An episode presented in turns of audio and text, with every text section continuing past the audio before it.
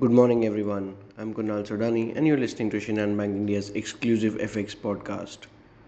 Federal Reserve Chair Jerome Powell said the US central bank is likely to raise rates more than previously expected and warned that the process of getting inflation back to 2% has a long way to go. He added that the Fed is also prepared to move in larger steps if the totality of incoming information suggests tougher measures are needed to control price increases. Fed fund futures traders are now pricing in a roughly 60% probability that the Fed will hike rates by 50 basis points at its March 21-22 meeting. The US 2-year treasury yields rose above 5% for the first time ever since 20, 2007.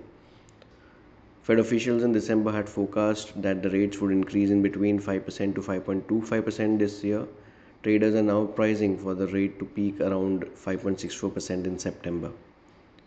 US crude production and demand will rise in 2023 as Chinese travel drives consumption. Uh, that was the outlook from the Energy Information Administration, that is the EIA, in terms of the short term energy outlook.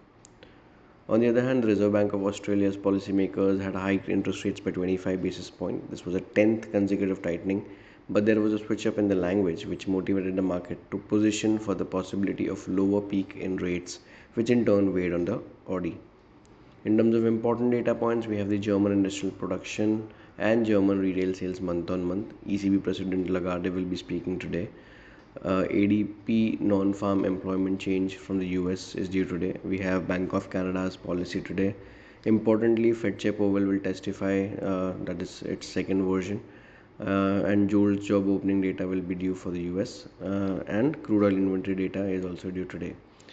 Uh, if we talk about the push towards the dollar uh, index, you know, moving towards 105.60 levels, uh, has been because of the hawkish uh, tone, which was clearly depicted from the testimony to Congress by the uh, Fed Chair Powell.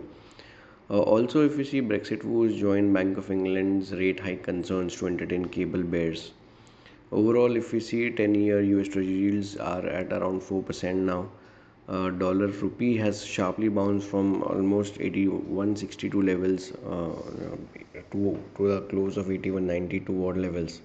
Uh, taking uh, the global cues into consideration, uh, 8180 now acts as a good support for dollar rupee, with 8236, which was the last Friday's high, will act as the first immediate resistance, followed by 82.55 levels. So that's all from my side, friends. Wishing you all a very happy and energetic day. Thank you.